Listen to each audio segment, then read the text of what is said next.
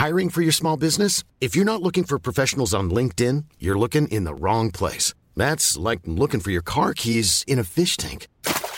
LinkedIn helps you hire professionals you can't find anywhere else, even those who aren't actively searching for a new job but might be open to the perfect role. In a given month, over 70% of LinkedIn users don't even visit other leading job sites. So start looking in the right place. With LinkedIn, you can hire professionals like a professional. Post your free job on linkedin.com slash people today. Hey, it's Ryan Reynolds, and I'm here with Keith, co-star of my upcoming film, If, only in theaters May 17th. Do you want to tell people the big news? All right, I'll do it. Sign up now and you'll get unlimited for $15 a month in six months of Paramount Plus Essential Plan on us. Mintmobile.com slash switch. Upfront payment of $45 equivalent to $15 per month. Unlimited over 40 gigabytes per month. Face lower speeds. Videos at 480p. Active Mint customers by 531.24 get six months of Paramount Plus Essential Plan. Auto renews after six months. Offer ends May 31st, 2024. Separate Paramount Plus registration required. Terms and conditions apply if rated PG.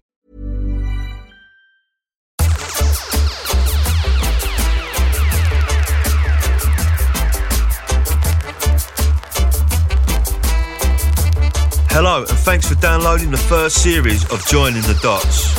Joining the Dots is a podcast from the makers of Huck Magazine, brought to you in association with Size. I'm Michael Fordham, one of the founding editors of Huck Magazine, and I'm here to introduce the first series of Joining the Dots, hosted by filmmaker, DJ, and storyteller Don Letts. Don came to creative consciousness in South London in the 1970s, and in a decade since has been part of so many movements that have defined our era. In a series of sessions in Don's creative bunker at the bottom of his West London garden, we learn that culture can bring us together as well as tear us apart.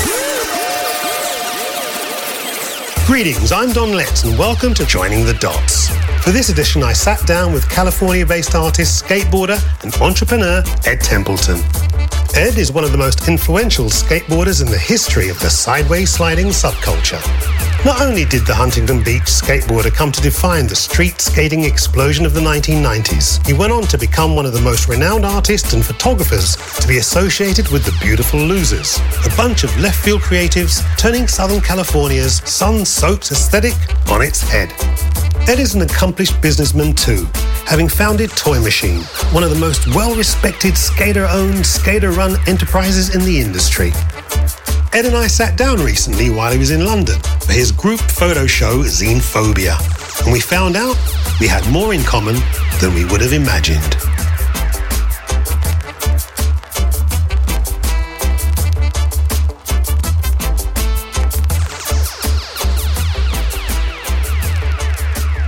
I listen, I gotta be honest with you. Before we got to do this thing, my knowledge of skateboards is probably that some of the brothers like a bit of reggae, some of them don't mind a bit of weed, and I have a passion for the odd pair of vans, but it's kind of distant to me. I've seen, was it Z Town and the Dog Boy? Is that Yeah. But um, I didn't realize until I started looking up your shit how complete a subculture it was. I gotta be honest with you, man. I mean, I knew there's other little Oh, things yeah. going on, and it almost kind of predates punk to me because the skateboarders I met were informed by punk. But I'm looking at the history of the whole skateboard world, the whole DIY thing, the alternative lifestyle, the art that came out of it, and it seems to have predated punk to me. Is that have I got it right? To me, punk and skateboarding went together. They evolved together. I mean, I think what was then- happening in your generation Yeah. here in the UK was super specific in the beginning of it, and simultaneous. And what, what? So what was like? Well, over here what was that punk 77. explosion? Seventy-seven. And I was gonna say, but the skateboard thing. So skateboarding was earlier because Yeah. I would say it was in the '60s. Yeah. But you know, it started from these surfer kids who, you know, when the waves were flat, downtime, yeah. you know, yeah, they would kind of like kids would use these scooters, and and I learned from Craig Stecyk, who's in the Z Boys movie. He's one of the original guys who you know really conceptualized it, was able to put it into words. First, you know, he he was a part of this scene, but was able to write an article about. He wrote a famous article in the Skateboard magazine, like basically showing everybody this is an art form, this is a lifestyle, this is something new happening. He's the one who put it into terms. I'm hearing this from this guy himself, like this you know legendary uh, early pioneer of skateboarding. And this is what period? this is this is he's telling me about his like you know early 60s kind Yeah. of thing you know so he's he's a surfer he's going you know they would go and steal skates they would go to college he was telling me he'd go to college campuses in wintertime and all the he said all the girls would put their skates out on the balconies of the, of the college dorm and they'd ru- scamper up there and like steal the roller skates Fucking punk rock, man. yeah It's that's what i'm saying rock. this is what i'm saying this is this is the this is how it ties Never together mind the Union Jack. Damn. This is how it ties together, honestly, because and and Craig's the perfect example of this because it was fully punk what he was doing. What they were doing, my understanding of punk is that you know they were like breaking the skates apart, putting it on the boards, and So it's Sawa surfing. DIY, DIY culture. And even in that, even in that Yeah. documentary, they talk they talk about kind of like the two sides at that po- at that point in the mid '60s, where they're you know it was like the Z Boys were the were the hardcore guys, the punk guys, and then there was like some you know the other guys, the freestyle guys were like you know not as cool, and they you know so when they came in onto the scene, it was like here's the rough dogs, you know, and it's probably informed by like Easy Rider and stuff, and like all these kind of like rebel outside things informed the very nugget of skateboarding like, was that was this like do it yourself, fuck everybody. Yeah. We're doing this stuff, and and with Craig being one of the guys who sort of guided it, he's just like subversive to the core with everything. You know, it's like graffiti, everything, and then it evolved from like the going down a hill and just pretending you're surfing to skating pools, and that's where it fully becomes punk because it's just like everything about it's illegal. You're jumping over fences, skating people's empty backyard pools. The cops are kicking you out. And turning problems into assets is another classic punk thing. I mean, the fact that when the waves are flat, that's a problem, so he decided to come up with the surfboard. And then the pool thing happened after droughts and things, didn't it? Yeah, yeah. There's been Yeah. California droughts all the time, or or, pe- or like you know, especially now with the foreclosures. See, these are all punk ideas, man. And this is all and pre this is- 77. and this is the thing. And even so, even when I come into it, and like I start skating in '86, punk was my direct entry into it. Like honestly, my life changed when I found simultaneously skateboarding and punk music. Oh, I'm curious. At your age, what did that mean? What was punk music? This is like Dead Kennedys, Cool. California punk at that point. You know, yeah. I've worked with, okay, okay. Dead Kennedys, uh, Seven Seconds, The Germs, these Yeah, you yeah, know, that kind of stuff at that era. And the kids I got it from were the punk kids. So I'm alienated to some extent. I'm a nerd. Like, you know, I'm not popular in, in class or anything like that. You're just a kid, just don't know what you're doing. I got interested in skateboarding, went to school with a skateboard, and the first people to say, Hey, you have a skateboard, come hang out with us, It was this kid, Ron, who had a mohawk. And as much as I was scared of him, I was kind of like, These are the only kids that are cool to me. Like no one in the school was talking to me, or you know, I felt like really alienated. So suddenly, I'm just invited into this like culture with these bad boys. You know, I'm a suburban white kid, and they're suburban white kids rebelling against their families, and I Again, to sh- sort of like-minded so- rebels. Yeah, so Yeah, it's yeah, all yeah. you know. We all came from broken homes and shitty families, and to me, it, it was always ridiculous, like wearing a mohawk or externally showing it. You know, I've just been more of an internal, like the attitude is what I'm it's glad about. you said that, dude. yeah, because all those guys that thought it was just about fast guitars and safety pins. I mean, to me, like you said, it's it was always about an attitude and a an spirit. attitude, yeah. My understanding of punk was like the least punk thing is like spending four hours fixing your mohawk to go outside today. it's like that's not punk. What I understand as punk, punk is like not giving a fuck. And uh, I mean, over here, a lot of that shit was created by the media. And the minute that people started to identify with that as punk, the smart people moved on and did other things. And that's when it got interesting because the thing about that punk label thing is it very quickly, as much as it was empowering and inspiring, it also became a trap. It's like the minute you give something a label, it Yeah, becomes defined, and that's all it can it, be. And it was never, it was supposed to be something that could keep developing, expanding, and like skateboarding. I mean, it seems to me that's adapted itself all the way from the 60s right through to the 21st century, where it's now a fucking always multi billion pound always industry. yeah. Anyway, um, and it was a similar thing where I saw, saw Bob Marley play in like 1975, a, gig in London, Hammersmith Odeon, and I followed his coach back to his hotel and basically kind of hustled my way in with the musicians as they walked into his room and uh, sat down in a corner. And Bob was sat in a room and he's smoking to all the kind of London Rastas, the elders, and he's smoking. And about three in the morning, he's out reasoned, as they call it. It was like having a conversation. He'd out reasoned and out smoked everybody. And he looks around the room and he sees me sitting in a corner, my little dreads and my pathetic little bag of weed. And he summons me to the table and uh, proceeded to finish my weed. But by the end of that, we'd made struck up a brief relationship. And when he was staying here in '77, to be quite honest, I used to sell him weed. I don't do it anymore. As you know, as a child, I was trying to make some make a buck. But um, so over about a year, two or three years, I had a. I, mean, people say we were friends. I mean, I had acquaintances. I'd call it really. I mean, the real story out of that was when I went around to collect some money off him. He owed me some money, and I was. This is in '77. I'm not. I'm not like the Don Letts you see now. I was like a kid. You know, I was trying to work my shit out. But I went around there wearing bondage trousers. These punk things. Yeah, and, yeah. and uh, he'd obviously been reading the press, and they painted a very negative image of what punk was about. Right. So I walk in, he's like, Don Letts, you look like one of them nasty blood clot punk rock. In English, he says, Don Letts, you look like one of those nasty punk rockers. And basically, I had to stand my ground and sort of try and defend my white friends as they were then. And said, Bob, look, you know, they're wrong. There's something going on here. We're like minded rebels, dude. And he basically said, get the fuck out of here, you know, with a smile on his face. Three months later, after he'd become a bit more familiar with the whole scene, he was moved to write that song, Punky Reggae Party. So, from my perspective, I always got the last laugh. But Yeah. it was a tough call, yeah, defending my white friends to a man who was definitely a legend then. But then you stalked Gonzalez. I, I read a thing that you followed him back to his place. Here's what happened was interesting. I was so new to skateboarding that the friend I was with, we went to a skate shop to look at, you know, we're poor little kids, we couldn't afford anything, and we just like, you know, go up to the sticker case and look at the stickers. We just like, you know, drool over the stickers. Stickers. Not You know, the yeah, skateboard, just, the ridiculous. You no, I mean, really, yeah. We're just like, oh, that, and uh, and so Mark Gonzalez walks in the shop. He lives in Huntington Beach. I didn't even know about him, you know. And my friend starts freaking out. I'm like, oh, there's Mark Gonzalez, and I go, who's that? And he like points to a board on the wall, like that guy. And I see the board, Mark Gonzalez. I'm like, oh wow, all this is like hitting me. Like these guys live. Like I don't, you know, I just I was that new to it. I just was like learning how to ollie. And so my friend said, let's follow him. so we followed him to his house, which is right around the corner apparently. And there was a quarter pipe there. Um, where these kids, you know, some kids were skating, and of course Mark shows up, and they all sit down, like, oh my god, you know, Mark Gonzalez here, well, let's watch him skate. And I again didn't know that I was supposed to be in awe of this person, so I skated the quarter. So it was just me and Mark Gonzalez skating the quarter pipe, a little kid who knows nothing skating this quarter pipe with this legend, already a legend in '86. You know, How old was he then? he was he must have been young. I don't. I mean, gosh, he's probably your age. So what what were you in '86? I mean, 18. I mean, maybe he was 19 or 20 or something. So he's. I mean, he was young. I mean, Shit. Oh, Was he doing his own graphics then? Because that was a thing that drew you to him, wasn't it? Yeah, that was the second part of his influence on me and all skateboarding as a whole. Um, was that once I started learning about the skate culture, certain a couple of the pros did their own skateboard graphics. Mark Gonzalez, Neil Blender, Chris Miller, some of my favorite guys. So I made a mental vow at that point, like if I ever get to be a pro, that's what I want to do. My own graphics, you know. And, the, and the graphics on the skateboards, was that an extension of designs that were happening on surfboards, or did that happen in its own right? It's kind of its own thing because the surfboard designs, you know, they were Minimal, more minimal. Yeah, I mean, just like pinstriping and stuff like that. I mean, uh, yeah, so like, you know, skateboard graphics. And in the 80s, it was a thing, the boards would stay out for a lot longer. The board, you know, a board might hit the shop and be out for a year or six months. So the graphic was important. And also, the kids rode rails. I mean, are you familiar with like these little plastic things on the bottom of the board that help you do a board slide or something? So the graphics would be sort of protected, but that all kind of evolved later.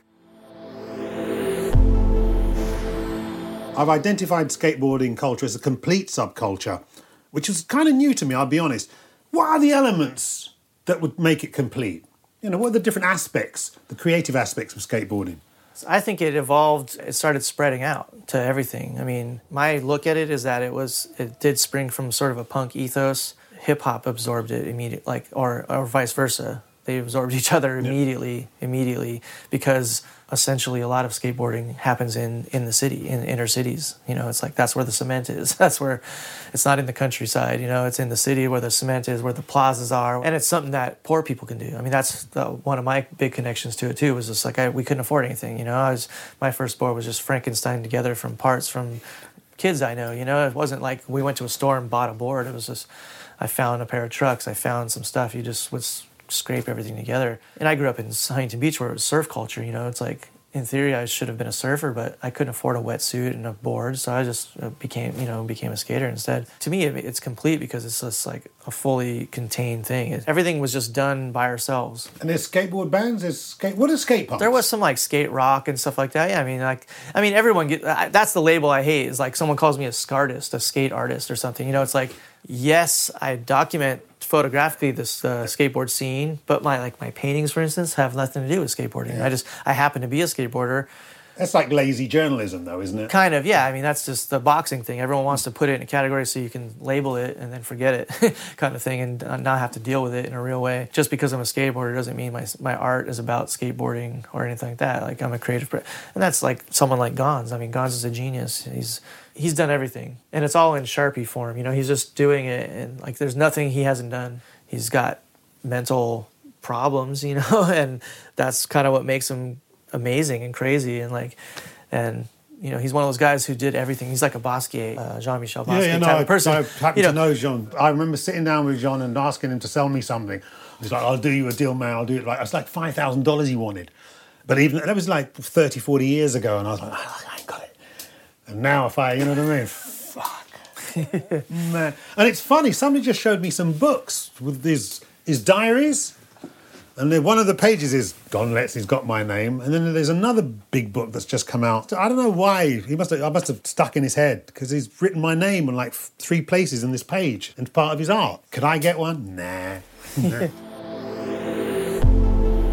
Many of the creative people I know, music's been their kind of gateway to a lot of creativity. But everything you did seems to be in spite of music. Is that right? I was completely musically challenged as a, as a as a as a kid. You know, I grew up in pure white suburbia. I mean, the place where I grew up is the effect of white flight out of LA. My grandfather told me about this. You know, he lived in Baldwin Hills, which is a black area of LA. When the when the African Americans became upwardly mobile and started moving in his neighborhood, he was telling me he's like, yeah, I mean, everyone was freaking out and moving out to the suburbs. Like, let's go Yeah, yeah. down. And he's just like, I moved to the suburbs too. Like, Yeah. not not necessarily because I was afraid, but just you know, it's just because I was you afraid. Could, you could, no, because- you, I mean, there, well, he is No, an, can he dig is an older man, can so he probably had No, it. I can dig that generation being spooked by that. Huh. Eh. No pun intended. It's true. It's true though, you know, and Yeah. per, you know, potentially he was. I mean, but you know, there's also like you know, you could get a bigger house for Yeah. you know that there's that aspect too. But you know, so I'm growing up now in a, in an environment. I was born into it, of course. I'm just like born into this place that was you know essentially built out of fear. So I was just kind of grew up with you know my mother. She had brain damage when she was a baby, which kind of stunted her growth uh, mentally. So she was. I quickly surpassed her in intellect, you know, essentially parenting myself at an early age, you know. And then uh, with my dad leaving, my grandparents were my were my real cultural touchstones and father figure and, and mother figure. Essentially, I feel lucky about that because I feel like having a, a person born in the 1920s raising you gave me a cool insight, like the the language they use, the way they conducting themselves. They're part of the greatest generation kind of thing. I learned a lot of stuff from that. I feel like I was always an older person because of that. You know, I'm around my young skate friends, but I know about this poetry and this, these like words and these yeah. things that my grand that my grandfather would uh, would tell me about. So musically now. I'm listening to nothing, you know, the radio. I'm re- the radio. So at that time, it's like Cyndi Lauper and like Michael Jackson. And as a kid, I'm just Yeah. like listening to the radio. It's like so stupid. You know, I was skating with Jason Lee, who's like an actor now and everything. Uh, he had a Beastie Boys album. So we, you know, how white is that in a way? He's like a white suburban kid, like identifying with the Beastie Boys suddenly. So you do stuff with the Beasties? You do know the Beasties? Because they're good friends. I met him. Uh, I met him after you know after the fact, but um, yeah, we knew MCA and like, but like you know, it was like such a cool guy that he would remember us. Like it- it's kind of thing like I'm meeting him and talking to him a little bit, but it's like they won't remember us. Like and then, but next time he'd be like, hey, no, they what's up? cool. Like he They- they remembered definitely Deanna. are cool. But then I met Deanna, who before meeting me was going to every single punk show in LA. Everything. She saw the Smiths in '84. You saw, you were seeing like you know Adolescents and all this stuff in like the early '80s. So I meet her, and her brother's a big record collector and guitar collector, and so I, you know, I kind of like start dating a girl who is going. This stuff sucks. This stuff is good. You know, like here's what to listen to. You know, like I mean, the Clash, and like we were listening to Jane's Addiction and stuff at that point. Like the Red Hot Chili Peppers and you know Fishbone and like But it's fair to say your creativity wasn't fueled by music. I don't I wouldn't say like the big chunk of it was from music, but it's a part of it for sure. But I don't know if it's the like the main pillar, let's say, of like where that informed me. But I would say that once I found punk, punk at that point was about the lyrics, you know. And I've always been a lyrical person. Like I like bands that are just good musically and it's like they're just talking gibberish. I mean, my first concert was the Red Hot Chili Peppers. I identified way more with Dead Kennedys and stuff because of the political, political lyrics. And then for me, like the real come together point was Fugazi. Nah, Minor okay. Threat and Minor Threat, Fugazi, okay. Rites of Spring. Yeah, yeah. When the shit gets serious. The music is insane and good, but they're saying something. That was important to me. That was as a creative touchstone. That was probably it. Like I wanted to, everything I did to say something. What's he up to I wanted now? my art to say stuff. Ian MacKaye, what's he up to now? We're friends. To, uh, we're- Oh, really? We, got to meet. That's this is the this is the thing, you know. So I'm a huge fan for years. I have a friend, this guy O Otis Bartholomew. He's like a big music guy. You know, he knows everybody. He's a big music guy. This guy O gets me into a uh, Fugazi concert backstage. You know, he's just like, go backstage. He's like, I didn't get you this ticket. Ian got you this ticket. He knows who you are. Go say hi to him. Go up and introduce yourself to Ian. I'm freaking out. I don't want like I'm scared of Yeah. Ian. He seems so intense Tense, and like you know, and like I'm really scared. But I finally like get up the bravery. Like there he is. There's there's a free moment. I'm, I walk up to him. I'm like, hi, like Ian MacKaye, I'm Ed Templeton. He's like, oh yeah, I read all your interviews. You know, I know you're a skater. So it just broke the ice immediately because he just was like, hey, I'm a fan of you. You know, you're freaking out on a guy like worried about meeting him, and then he tells you that he's a fan of yours. You know, it was kind of cool. And then we just started being friends. We'd write each other letters. Like he said, I could use his music for free in our skate videos, which we were making, which was helpful for us because we don't have a lot of money to be buying music for videos and stuff like that. So it was kind of cool. What's to- he actually doing now? I'm cu- curious. he still does Dischord. And he's like doing the same thing. He does a band called uh, the Evens. Fugazi had to kind of break up because everyone has families and Yeah. kids now and touring. Reality and, like, yeah, the reality comes in. So him and this girl Amy Farina, his wife now, do, does this band called the Evens. It's just basically a drum and a bass. I'll have to check that out, man. I'm yeah, really it's really curious. cool. When does business come into the equation and you Almost become a immediately, professional almost skater? immediately, you know? Yeah, immediately. I mean, this is the thing that's weird is like I'm growing up with a grandfather who's my father, coming from a generation who just has no idea. He sees skateboarding as the stupidest thing I could be doing. And I don't disagree with him. From his perspective, I agree. I, I would see that and go, okay, I get it. He came from a generation of like, get a job, support your family, be a man. I'm out there skateboarding, spending all my time skateboarding. He just saw it as like a toy, it's totally stupid. Until I brought the check home. You know, I got sponsored, turned pro, and go check this out, three thousand dollars in one month for skateboarding. To his credit, he's just like went, I get it. like this is amazing. You, you know, you're doing it. Like What a surprise. you gotta get you gotta get out of the house. See you later. You know, like you, go are making go get money. skating. Basically, yeah. See you later. I mean, Yeah. my mom was on uh, government assistance kind of thing, and the fact that I was in the household and the, if I was gonna make money, she would be kicked off of it. So he's just like, you're either gonna help your mom or you're gonna leave the house. He's like, I think you should leave the house so your mom can stay on this program. As soon as I started making money, I was out of the house at 18, which is which is good. Good Yeah, time my, for my, that. my parents didn't take me seriously until they saw me on the TV. I like, okay, Yeah, I mean that's kind of what it was. yeah, yeah. Until I brought that check home, Yeah. thought I- I was wasting my time, and then he's like, "Okay, I, I kind of get it.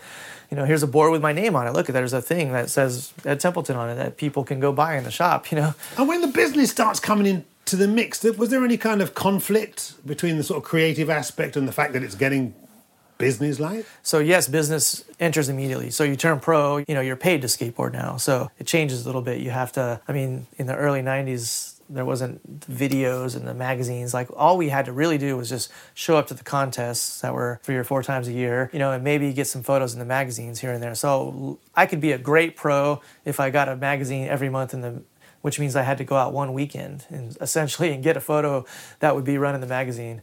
I was doing a great job. I mean, now it's like daily you have to go out and really produce. So it's a lot different. And negotiating your creative passion with the business, how do you find dealing with that? Yeah, I think I was talking about how being paid, you have to produce and stuff like that. And that, that's fine for me up until I started Toy Machine. You know, as a pro, I'm just like, I'm doing my own graphics, I'm having fun, but someone else is paying for it. It's, it's not a big deal. Like, I, you know, I'm just doing my thing. I, I get, I get, I'm the person who's getting flown to the contests in Europe. And then in 93, I started my own company, Toy Machine, and then yeah, then it, it's all on you. like it, I'm paying the bills, I'm paying the skateboarders, I'm like in charge of that stuff. How much is that first class ticket?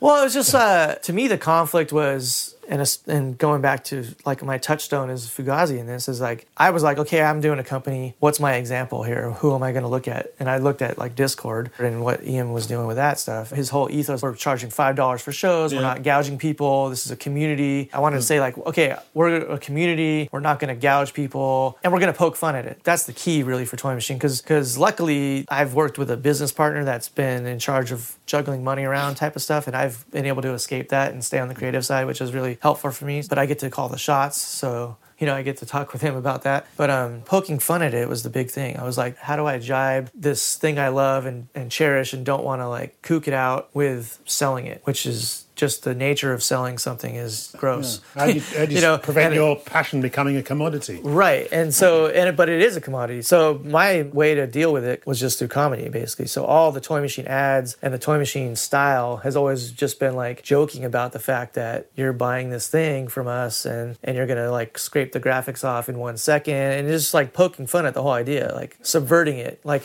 a lot of the companies would be like, here's our cool style and, they our logos. seriously, yeah. You know, and I was just like, you know what? This is a joke. You know how this works. The kids aren't stupid. You know, and a lot of it came from like knowing that the kids knowing that it's my company. So like they go, this isn't just some corporate guy who's selling us skateboards. This is Ed Templeton. We've watched him grow up in the skateboard magazines. We've seen him skate. We've read his interviews. We've seen him in the videos. So this is the guy that's selling us our boards. And like it's skater owned. I, I'm a skater. I own this thing. So I'm Well, that would separate you from the rest of the people that are just using it as a commodity. That somebody passionate is at the head of the whole thing. Yeah, I mean, someone they and someone they know. I, there's a face to it. I'm not just like some guy behind a desk going, "Ha ha, I'm making money selling skateboards to kids." It's like it's me. They know I care about it. And that's that's been a big part of what Toy Machine has been about. Like the one is just that I'm at the helm of it, and then the second part is just not taking ourselves seriously. It's a big joke. It's keeping that punk ethos in place, yeah, right? You it's, like- it's yeah, punk. yeah, it's like I- you know, it's a joke. I'm just trying to make kids laugh. I just like write funny stuff and poke holes in the whole idea of like selling a board.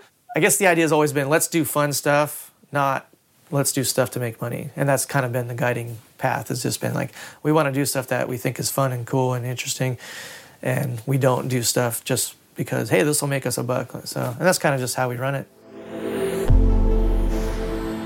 How do you make the leap from toy machine to photography? Well, that's the thing. Uh, a lot of this stuff is happening simultaneously. Um, I turned pro in 1990. I was 18 years old. By 94, I started shooting photos in a serious way. But I think it was 94 that I really realized something like, oh, fuck, I get to live this life. Look at this life I get to live. I get flown around to skateboard.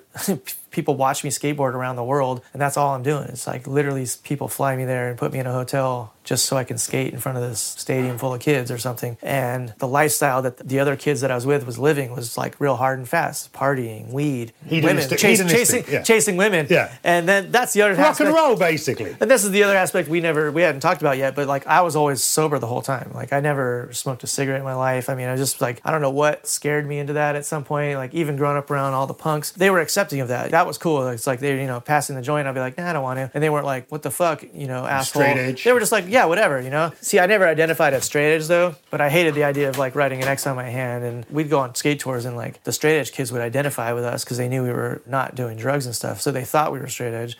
And they'd come up to us and be like, "Yeah, we were like beating up some guys who were drunk." And I'm like, "That's not what I'm about." It's- They came, they've got quite fascistic about that's it. what I themselves. Uh, mean. That's- It, it's yeah. a, it turned into the same the same thing that they That's were right. against. It's like you know, I I don't. You can do all the drugs you want, or I don't care at all. You do. You live your life. Just I'm don't step my on my blue suede shoes. I'm just yeah. I'm just doing my thing. I don't want to beat someone up because they're drunk or something like that. Like, you know, again, the outward show part of it. I never like had a mohawk. I never Yeah. had an ex. Uh, like I said, uh, I had a realization around '94. So four years into it, living this life, being around these people, it kind of hit me like I had that uh, an epiphany of that of some sort. So like realizing, and it was like the same time that I saw Larry Clark's book Teenage Lust. Uh, a friend was going on a trip and said, "Hey, take care of my books for me." And one of them was Larry Clark's Teenage Lust. And I'm looking through this, going, "Wow!" Like the photos are intense, and uh, I just had this realization, like I'm living this life right here, but in a different generation, and different different crew of people. I should be shooting this. I should be documenting. it. So I Was that teenage kisses and teenage smoking came out of that? Is that came out that started from there yeah so you know 94 i just realized like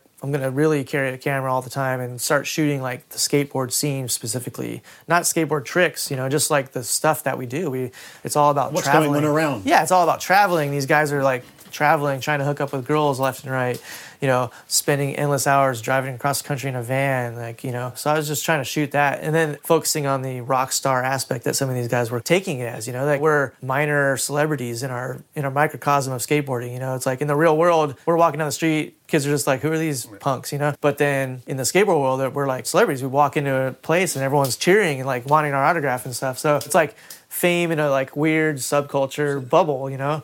and i was fish in a small pond, and so some of these guys would that would get to their heads and they would start wearing crazy outfits and like you know acting like rock stars. And so that's the kind of thing that I wanted to shoot and document and just export it because I was like this could run the risk of being real insidery but I was trying to look at it like what if I was trying to explain this to my grandma? How can I show this world to, to someone else? But then that photography quickly evolved into something else. Because I've checked your shit out on the net, and I've got to say, I'm not only am I impressed with the range, but I I actually like it. Thank you. I've got to say, no, I mean, to put you down as just a skateboarder to me seems to be not insulting. I know it's a big part of your life, but these other No, I- aspects, I, mean, you know, you've developed in their own right, and skateboarding is almost like another bit of it. Yeah, I took my chances. I mean, I think. Uh, I mean, 'cause it's sculpture and fine art as so well, that right? so that was photography, but then Yeah. painting Yeah. started right in 1990. So the same year I turned pro, and that happened because of skateboarding. And I got sent to Europe, a suburban kid who grew up in California in the suburbs, like very culturally devoid for the most part, except for the saving grace of my grandparents who showed me museums and things and art.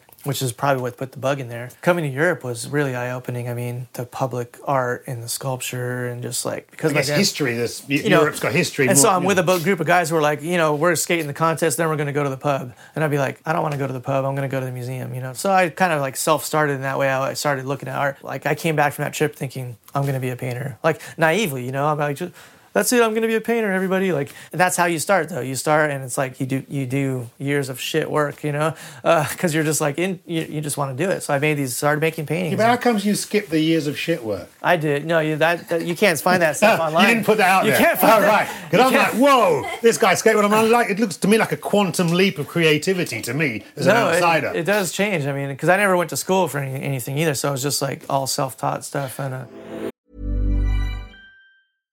Hey, I'm Ryan Reynolds. At Mint Mobile, we like to do the opposite of what Big Wireless does. They charge you a lot, we charge you a little. So naturally, when they announced they'd be raising their prices due to inflation, we decided to deflate our prices due to not hating you.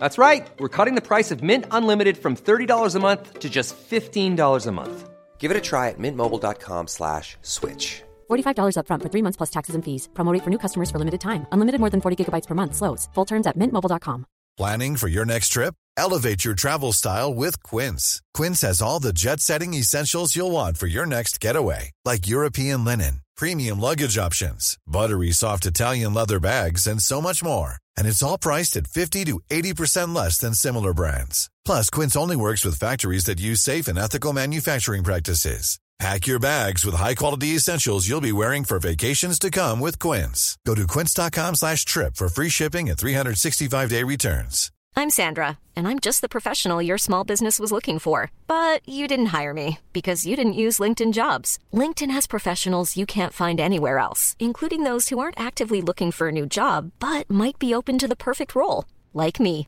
In a given month, over 70% of LinkedIn users don't visit other leading job sites. So if you're not looking on LinkedIn, you'll miss out on great candidates like Sandra. Start hiring professionals like a professional. Post your free job on linkedin.com/people today.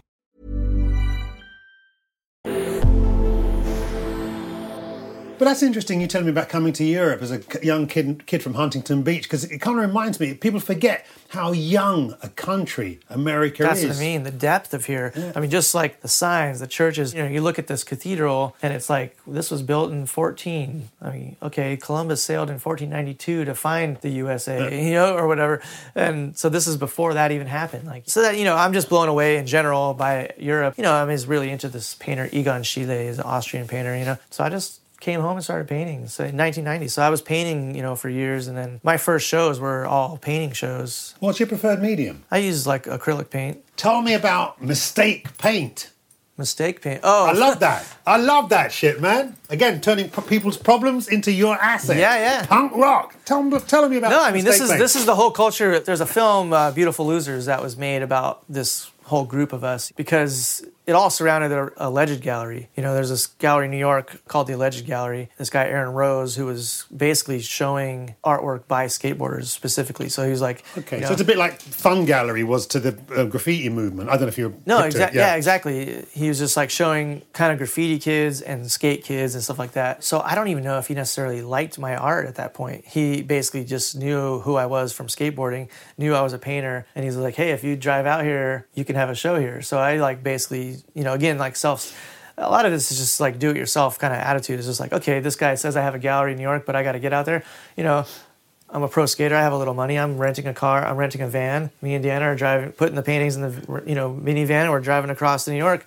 And I showed in '94. I showed up to New York and just here I am, like to this guy I never met before. Just like let's let's do this show and just like started doing. That's you know, at the beginning of doing uh, art shows and stuff, and just and getting a kick out of that. You know, having like the interaction with people, showing your showing your work and stuff like that. So You know, I, I don't know if you know what I do. I mean, I make films and I do Yeah. I got registered. And for me, it's all one thing. It's all one form of expression. Yeah. I'm wondering how you know how you relate to that. I like to say I just took my chances. Like, you know, I think what gave me the the push was the fact that from 1990 to 94, before I started doing photography, you know, I was a pro skateboarder who had, because of that, a voice and a following. You know, I had an interview in a skateboard magazine. So i immediately I'm realizing like I'm the tables have turned. I read magazines with the pro skaters. Now I'm one of these guys. What what's what am I going to do? I have the I have the, the mic. I have the mic now. What what you want?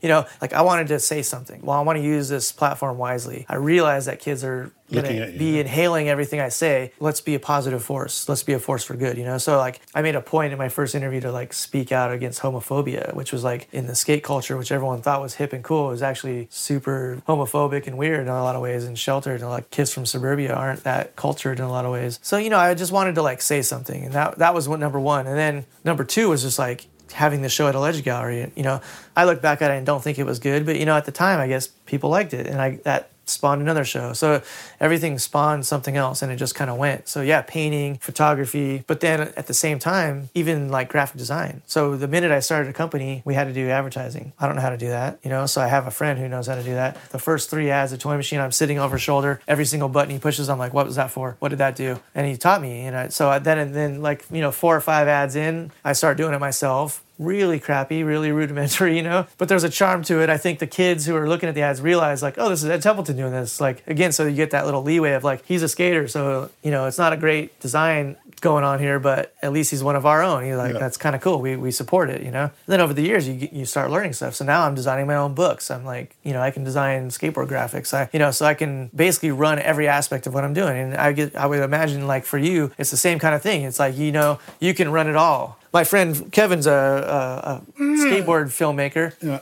And he starts he's here to do london Phil, uh, school of film now you know and he's just racing through it because in that world everyone's so specific like i want to be an editor i want to do this and he comes from a world where he's like i built a skate video from the ground up i filmed it i edited it i got the music rights for it you know i did everything i built a whole production Yeah. from the ground up all myself you know There's a term over here for these new young people that can do it all. What are they? Predators. predators Producer, editor, director. okay yeah Because I'm from the old school where I know I just direct. I just have ideas. and yeah. I actually embrace the idea of other people being um, technically proficient in whatever aspect. Like the sound man's a good sound man, the cameraman's a good cameraman. There's the set design and all the rest of it. Right. And I like the fact that all these people working on these, they're experts in different fields, can work towards a common goal. That's- you know, that's I really true. like that th- thing about filmmaking. That's the how luxury. it used to be. That's the luxury we didn't have. Yeah. uh, like in skate in the skateboard world, we didn't have these like specialists that would do everything perfectly. You know, we just had to like improvise and do it ourselves, and that's kind of like what built someone like Kevin or myself. and you were over here to do what? The Deadbeat Club. What was that about? So a friend of mine, Clint Woodside, I broke my leg four years ago. That really badly, like shattered, shattered both bones, and at age 40, and kind of, you know, pretty much retired me from being a pro skater. Uh, officially, and uh, during this time that I was laid up on the couch, uh, he came to me and said, "Hey, I have this idea. I want to do like a, a zine collective. Our culture's always made these, you know, fanzine type things where we just again do it yourself. You like go to Kinkos and just it's a way to share your work and give away stuff. You know, so It was big in the 77 punk thing. Big yeah, you know, you show up to a place and you're like, hey, here's a zine, here's my new zine. You just give it out. And like, you know, he came to me and said, hey, like, I want to do this thing where I'm going to like make zines for you. And I, so I saw it as like, oh, so I don't have to like go to Kinko's and do it all myself anymore. Like you're going to basically produce the zine and sell it. Like I I, don't like have to this idea. do it myself yeah, anymore. I'm getting, I'm getting lazier and lazier as I get up. But now here's a way to like, I'll still be able to make a bunch of zines and, and you're going to like, because the thing I hate is like getting orders and selling, like if that kind of business stuff. The business The stuff. I hate stuff. doing I'm that. So that, I'm like, so you're gonna like get the orders and send them to kids all over the world. This is great. Let's do this. You know. And through that, he's like, "Do you know anybody? You know, like that? That would be cool." Like instantly, like this is the thing I love about my position in the world is that I can help people. You know, that's really cool. Like I, I love finding the kid that is authentic and doing it and giving him a shot. That's my favorite thing ever. Is like so, and I, you know, I, so I felt like Passing on the energy. totally and uh and i because i felt like every, you know i got so many help helping hands along the way that it's just like really cool so you know like So Devin Briggs and Grant uh, Hatfield and Nolan Hall were all guys that were, you know, they're out there shooting and doing stuff, but they didn't necessarily have a lot of opportunities. Like again, I had these opportunities because people knew who I was. Like I can walk into a place and they go, "Oh, Ed Templeton skater. I grew up watching your videos." Like they love giving me a chance to do something, but these other guys they don't necessarily. So we started like I was like do zines with these guys. They shoot film and they going out and shooting photos, documenting the suburban scene we live in and how weird it is, and uh, that's how it started. And then suddenly people started inviting us to do shows. You know, so like a gallery will say, "Hey, let's do a Deadbeat Club show." We just started doing that. Like, oh, that's fun. And then there's a lot of other people who have done zines with us now. So you know, in theory, we could have like 14 people in a show and do a fun do it yourself type of show. And that's kind of what this turned out to be. I mean, I was here uh, a year ago and I visited Huck for some reason. I don't even know why now.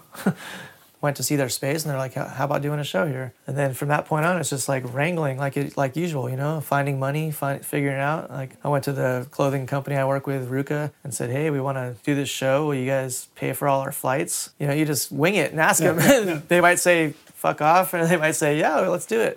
And they said, "Okay, we'll do that." So we got, I got basically everyone flown out here for the show.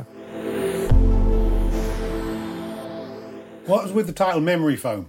Memory foam was uh, me and both me and Deanna shoot our hometown basically, Huntington Beach. There's a pier there. As our daily like whole couple thing, we just like let's get out of the house and take a walk on the pier. But it's also our photo like our photo walk, so we'll go and shoot photos. And like I said, Huntington Beach is sort of like Venice, but not as crazy. You know, there's like homeless population. There's like people going out and doing street busking. So there's a scene there. Some days are better than others, but you know, so we'll just walk and shoot. And that show called Memory Foam was about that. So it's kind of like about a way to like Seeing the art in everyday life? well, like you know, using the word for like sea foam and then memory as photography is like a, is a funny name for a show. I just I love to come up with fun names for shows. So memory oh. foam was just about. I thought memory foam was there's this thing called memory foam where you. No, that's I mean it's a play yeah, on words. It's yeah, a play yeah, on words. yeah, it's like okay. it's like using memory foam in a different Okay. way. Like yeah, memory like memories and sea foam. Okay, shit. And you only started to appreciate what was around you by traveling and taking a step back, right? Realized its value and its interest by going abroad and stepping For away sure. from it. For sure, yeah. I mean, still, every time I come back from Europe and you get out of the airport and get onto the freeway, it's a culture shock. Done it a million times, but it's still like you're here for a couple weeks, everything's a little smaller, a little older, and then you get there and it's just like fucking 20 lane mega highway, you know, like which would be a landing strip for an Yeah. airport here, you know, it's like, but that, and it goes all the way down forever. So it kind of takes you a second to like realize, like, oh shit, I'm back here. Uh, but yeah, only the last like seven, eight years has my painting really like started coming out of like specifically the suburbs. I'm interested in making paintings that are about the weirdness of specifically where I live. You know, the, we live in these housing tracts that have walls around them. And so all the streets are just like walls. It's like you go down these streets and it's just wall, wall, wall, house, house, house behind the walls. Everything's kind of hidden in these little housing tracks. So it's kind of like just a weird place. Part of the drive was like, at some point, I'm going to leave here. I'm going to go to LA or New York and like, you know, and like grow up and get out of my little, my little hometown. But then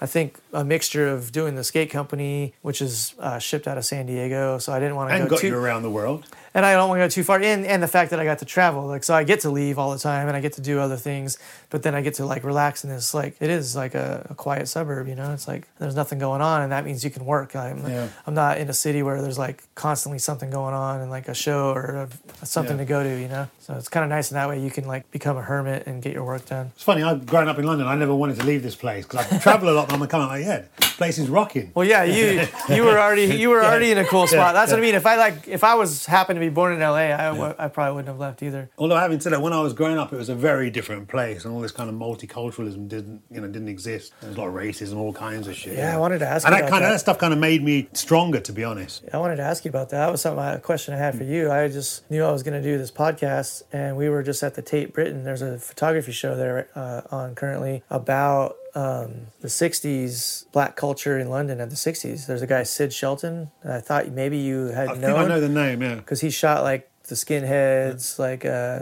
Well, I just did a documentary about skinheads. he had some, he had some cool photos. I actually shot like Which I got to tell you now on this podcast, because a lot of Americans don't know, know this, it was actually the first multicultural movement in this country. It started as an amalgamation of black and white kids together through music and fashion. Right? Yeah, here in London. Yeah. Yeah. and then over the years it got hijacked by the whole right-wing National Front thing. It started off as a multicultural movement. Yeah, I mean, I was was stoked when I see old photos from like the punk shows and stuff. That that hmm. was a mixture, you know, because like my punk shows that I went to when I was young were like super white, you know.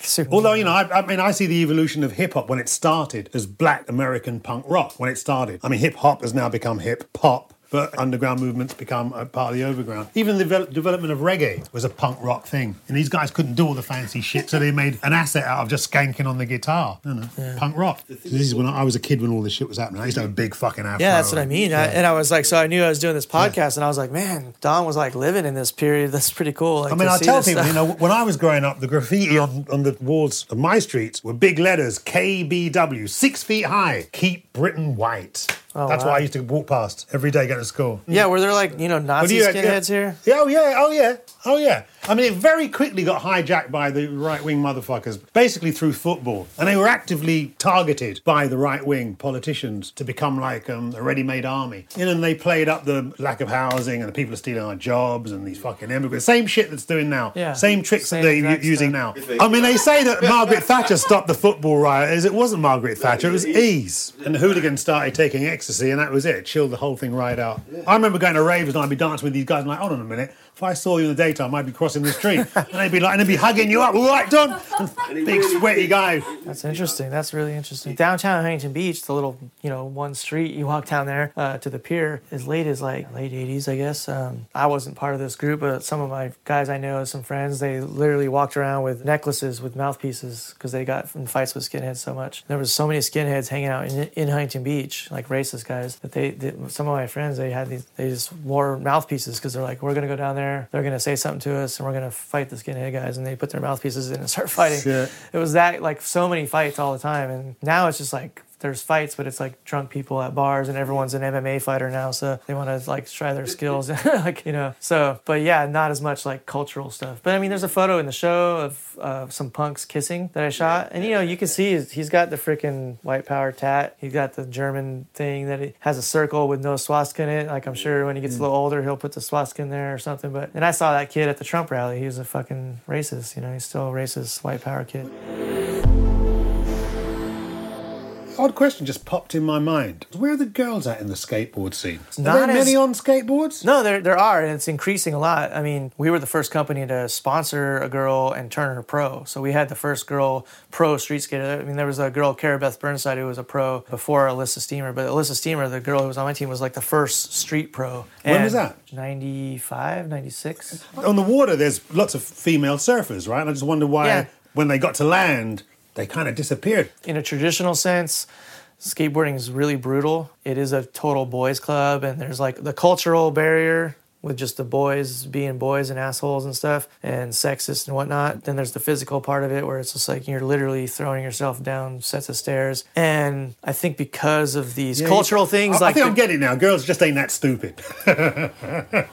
there's that there's that no but there's a culture Yeah, but there's yeah. a cultural thing where girl, girls are now approaching like i can do this you fucking assholes you know like but before there was like a uh, that barrier of like i don't know like you know it was like a novelty kind of thing Yeah. and now and now i think those those things are eroding and and it's a lot i see a lot of girls at skate parks and there's a lot of girls i mean the girl just we just had a girl on the th- cover of thrasher lizzie armanto and she's doing really good and there's like some been, real groundbreaking parts coming out video parts Is it an Olympic sport? Yeah, are they trying to get to be i Olympic think this sport? year it's going to be an olympic sport This will be first? I'm on the I'm on the side that it's not really that interested in that. Hmm. You know, like I'm on the skateboarding as a lifestyle and, and it's antithetical to the Olympics, you know. When I think of the Olympics and scoring, you know, it's like you look at ice skating and it's like you have to do a triple axel and this and this and this to even be judged properly. There's nothing like that in skateboarding. It's so Fluid. it's so fluid, it's so subjective. Well, again, it's that trying Like, to define you know, things. I mean, this guy can skate it kind one of way kills it. It, it, to me, it, it kind of does. It'll be interesting to watch, and I think skateboarding has kind of like grown so much that there's branches now coming out, and that's just one branch that I'm not as interested in, but it's a valid branch. You know, it's it's fine. It's like there's a, a contest skater, sort of like you know a little more jockey sort of mentality to skateboarding, and it's the commercial side, and it's like, and then there's the other side that's like still existing over here, and you don't maybe you don't see it as much. A lot of people from my generation are kind of like they whine about it, like, oh, skateboarding used to be cool, man, and it's like, you know what? It never changed. all these underground movements eventually become part of the overground, and then there's always the hardcore people that remember what it was that keep it real. Right. You know what I mean? And that's the dynamic of any subculture. And I think the reason that new subcultures keep coming up is young people are trying to reclaim this language, becoming part of the corporate world, I guess. You know, it's an ongoing struggle, man. Yeah, and like there's a whole thing about selling out, you know, like what is selling out now? Like the today's generation, that's the goal. Selling out is the goal. That's their aspiration. That's what they Exactly want. right. that's what they want is to sell out. And like you know, you and maybe I come. From, I mean, even me, I'm much later than you, but like yeah, again with Fugazi as a as an example, it's like But they were extreme. I mean, they were really yeah, extreme. but having a moral Yeah, thing, yeah, you know, like we're vegan, so it's like I mean, the fact that they had a moral compass was a good big deal to me. You know what I mean? That they cared. And I and that's the thing. It's like so your reputation is all you have, really. Like that's how I see it. It's like it's it's really all you have is like who you are. Like it's what you are. So I mean, I look at my name as a brand. You know, and I'm always trying to protect no, that's and- how it is, you know. So like my shoe company that I wrote for was like always let me make non-leather shoes to their credit, you know. And it's like that's awesome. I can do this. I could like hold up my end of like my moral beliefs or whatever, and, and make a non-leather shoe, and you know, just stuff like that. So it was kind of cool. I think I always will identify as a skater, you know, but there's so many hats. Let's say you, get on a plane and someone next to you goes, What do you do? I just like make a choice. Because I could say a businessman, I could say an artist, I could say a skateboarder, I could say a company, you know, whatever. Like you just kind of decide what you what you want to talk about to somebody that day because there's a lot of things going on. I think that's how everyone is now. I, I think everyone's branched into a thing. Like, you know, look at all the stuff. Look at all this stuff key. you've Yeah, done and what yeah. you're doing now. You're doing podcasts, you're doing DJing, you're doing films. It's like it's not just one thing. Yeah, and it's all forms of expression, really. I mean, I guess that's the dividing line between whether it becomes you know, something I enjoy or a job. I mean, I'm one of these guys that gives thanks that I can make a living just doing stuff I enjoy, because the truth of the matter is, most of these pla- people on the planet, they do shit they hate for fuck all money, you know, and that's the reality. I mean, don't get me wrong, I wouldn't mind being But rich. that's right. that right there is the nugget, though. That's that's the core uh, sentiment, I think, for me as well. It's the only what, way what you just forward, expressed Yeah, is yeah. like the feeling like uh, never forgetting it. Like I feel like you hold on to it so preciously because you're like, I don't want to be that guy digging a ditch. You know, it's like so important to like do a good job. Like I want to do the, I want to make this show good and have people be stoked, and I want to be nice to all the kids who come up to me and like. You know, want my autograph. I'm like, I want this to keep going. I want this ball to keep going because I don't want to have to do stuff I don't want to do from to pay the bills. Kind of. I mean, thing. I watch the news every single day, man, just to keep me grounded, and so I don't disappear up my ass worrying about what I call first world problems. You know, yeah. I mean, literally every day of my life, I watch the news somehow. I yeah, take no, I few mean. I, you know. I like to stay connected too in that way for sure. Like I said, I was self-taught, so like right now I'm in the middle of like doing all these photo things. I'm gonna do a photo show in New York in June. That's a big show for me at, at a gallery there, and uh, so I've been kind of like printing photos and doing that, and stopped painting for the last couple months. Each time I go back to it, I feel like I've learned something somehow, and it's through osmosis because I'm like, what? How did I like? Because I'll look at the painting and go, like, this is better than the last. Like I look back three years and I'm like, this painting's way better. How did that happen? Like I haven't been painting. I don't know how it works, honestly. I mean, I think it's just looking at stuff and learning, like looking at other, like you know, you go to the National Portrait Gallery or the National Gallery and look at these like old paintings and and you just pick up a little thing. Like look at this. You get up close and you're like, oh. He must have used like a really tiny brush to do this. I can do that, and then you know, and the next thing you know, you've like, do that. next thing you know, you've learned. do that. But that's the way. That's the way to go, man. That's Yeah, it. next I thing you know, you've that. learned it. Yeah. That's right. I just think about the mohawk itself as like an example. Like the mohawk is benign now. You know, I say the mohawk is benign. It was benign back in the day, dude. I never knew anybody that had a mohawk or a safety pin in their face. That was something that was created by the tabloid press. Yeah.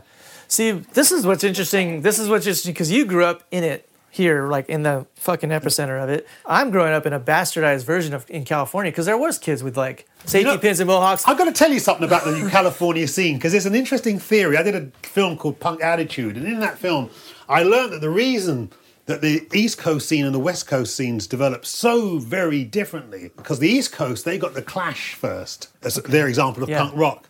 West Coast they got the Damned.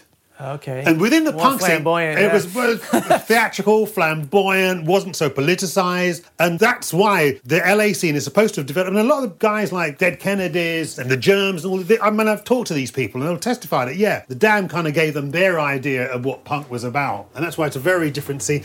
Actually, going back to that, politics in the skateboard culture does it exist? yeah, I mean, during this last election, a lot of pros did. Kind Well, a lot of people got out. politicised after that arsehole got elected. You know what I mean? it's a shame that it's, taken a decade like that for people to get off their asses. Yeah, I was hoping that this would uh, create sort of like I mean, look That's look what- look what Reagan did to the punk scene in California. I mean, like every single song was about Reagan. I'm like, where's our dead Kennedys right now? We need that fucking. Same in England. Where's Political our Johnny fucking- Rotten, you know, yeah. where's our jo- Johnny Rottens or Joe Strummers and all that stuff. I shot John Lydon before. How was that? Was it? Was he okay? Was he on good behaviour? I was very intimidated. I heard all these stories that Yeah. he's really mean to people and stuff. He might have been a little drunk already. Um, so we go to his house in Venice. There, Yeah. uh, there's a football game he wants to watch, and I could tell this was a huge inconvenience. And I, you know, I want it to be authentic. Yeah. You know, so in my head, I'm like, if you just want to sit here and watch the football game, go ahead. Keep drinking. I'm just gonna shoot photos. If that's cool, we can just hang out. I just want to hang out with John Lydon and like shoot photos of you sitting on your couch. And he's just like, really? I'm like, yeah, I'm not. I'm fucking serious. Like, hmm. because he thought he had to get in Yeah, some yeah, costumes, yeah. go out and Go find some, posing, yeah, yeah. find some walls and stuff. You. You know, which is what most photographers would say, like we need to get. You know, So- and I was just like, literally just sit here and watch the game, and I'm just gonna shoot photos. And and so he's just like, fuck yeah, let's do this. I got some cool photos of him that I really liked. I mean, we did walk around his house, and I got some photos, and you know, like I didn't want him to make his like trademark face, but he kept doing it. Um, but I got some photos like without that, and uh, sent them to the magazine, and they, I think it's so was so different from what they wanted, they didn't even use them. No, he's a trip. He, Yeah, know, he's he's trip, got his man. whole like soundboard right there in the house, and he's but he was just like watching an Arsenal game and drinking a beer, and it was you know I just I'd always owe that brother because he was the first man to take me to Jamaica. Okay. You know, and that was a trip, believe me, because he went after the Pistols broke up with uh, Richard Branson to start this reggae label up. So he, they land on in Jamaica, and it's like these jungle drums are beaten. You know, rich white man on the island, come on, get some money. Because for the next two weeks we sat there, and this is when I'm like 18 or 19. So all these legendary names that I'd previously seen on record labels, they're all now sitting around me trying to get a deal with Richard Branson. And everybody except sort of Bob Marley, Peter Tosh, and Burning Spear. I met every one of them in two weeks. Think about that. Ma- ma- ma- Imagine sitting in some place and all your heroes are all around you. And the funniest thing was they're all trying to blag drinks off you because they're all fucking broke. Because I'm thinking, okay, their name's on a record, they must be doing all right. Not at all. Yeah. Major lesson: the distance between the myth and the reality. You know. And this is where it comes full circle because it's like I never listened to too much reggae or mm-hmm. anything my whole life. But then reading interviews with Ian MacKaye in the early days, he was claiming at how the Fugazi songs are so influenced by dub music. Mm-hmm. And it kind of like brought it full circle. And I was thinking of you and I thought that I'm like, well, here's another connection. Like, you know, one of my favorite bands is basically fully influenced from the dub punk stuff that you probably created or helped create, you know? Well, I passed some records on to some of the cool guys Yeah. like John Lydon and Joe Strummer. But that the But English you were interest. instrumental in that whole thing, and like hear it, and it. I guess so I, was as a, I, I was a cultural. had he had he not done that, I might not have had Fugazi to be like you know. So in a lot of ways, everyone. Uh, Well, it's interesting how the culture has kind of people brought like you to people together. But I'm, I'm, a, I'm a direct product of that whole punk DIY thing because if I hadn't met those guys, I probably wouldn't be sat before you today. And it was through the whole punk uh, DIY thing that I picked up a Super 8 camera and literally reinvented myself as a filmmaker.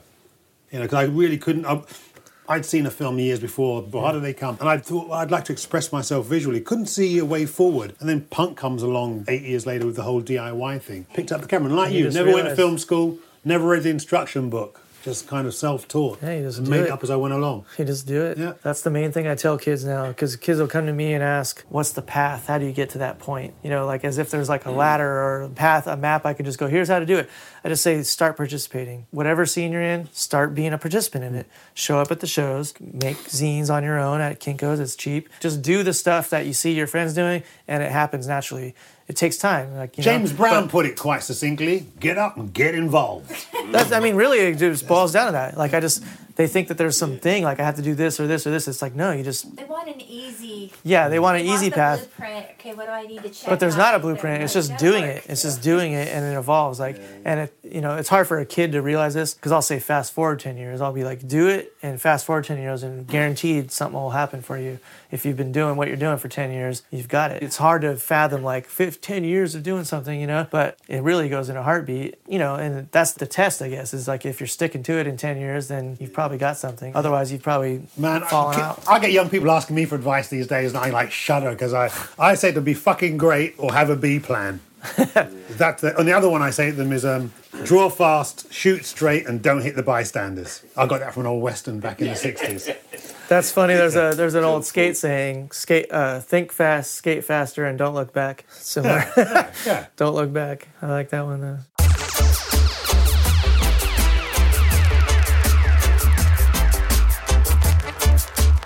Thanks for listening and stay tuned for season two of Joining the Dots, which is in production as we speak. In the meantime, you can find Huck Magazine at all good newsagents and you can go to huckmag.com to subscribe. That's huckmag.com for daily original journalism, cutting edge reportage photography, and all the killer content. huckmag.com.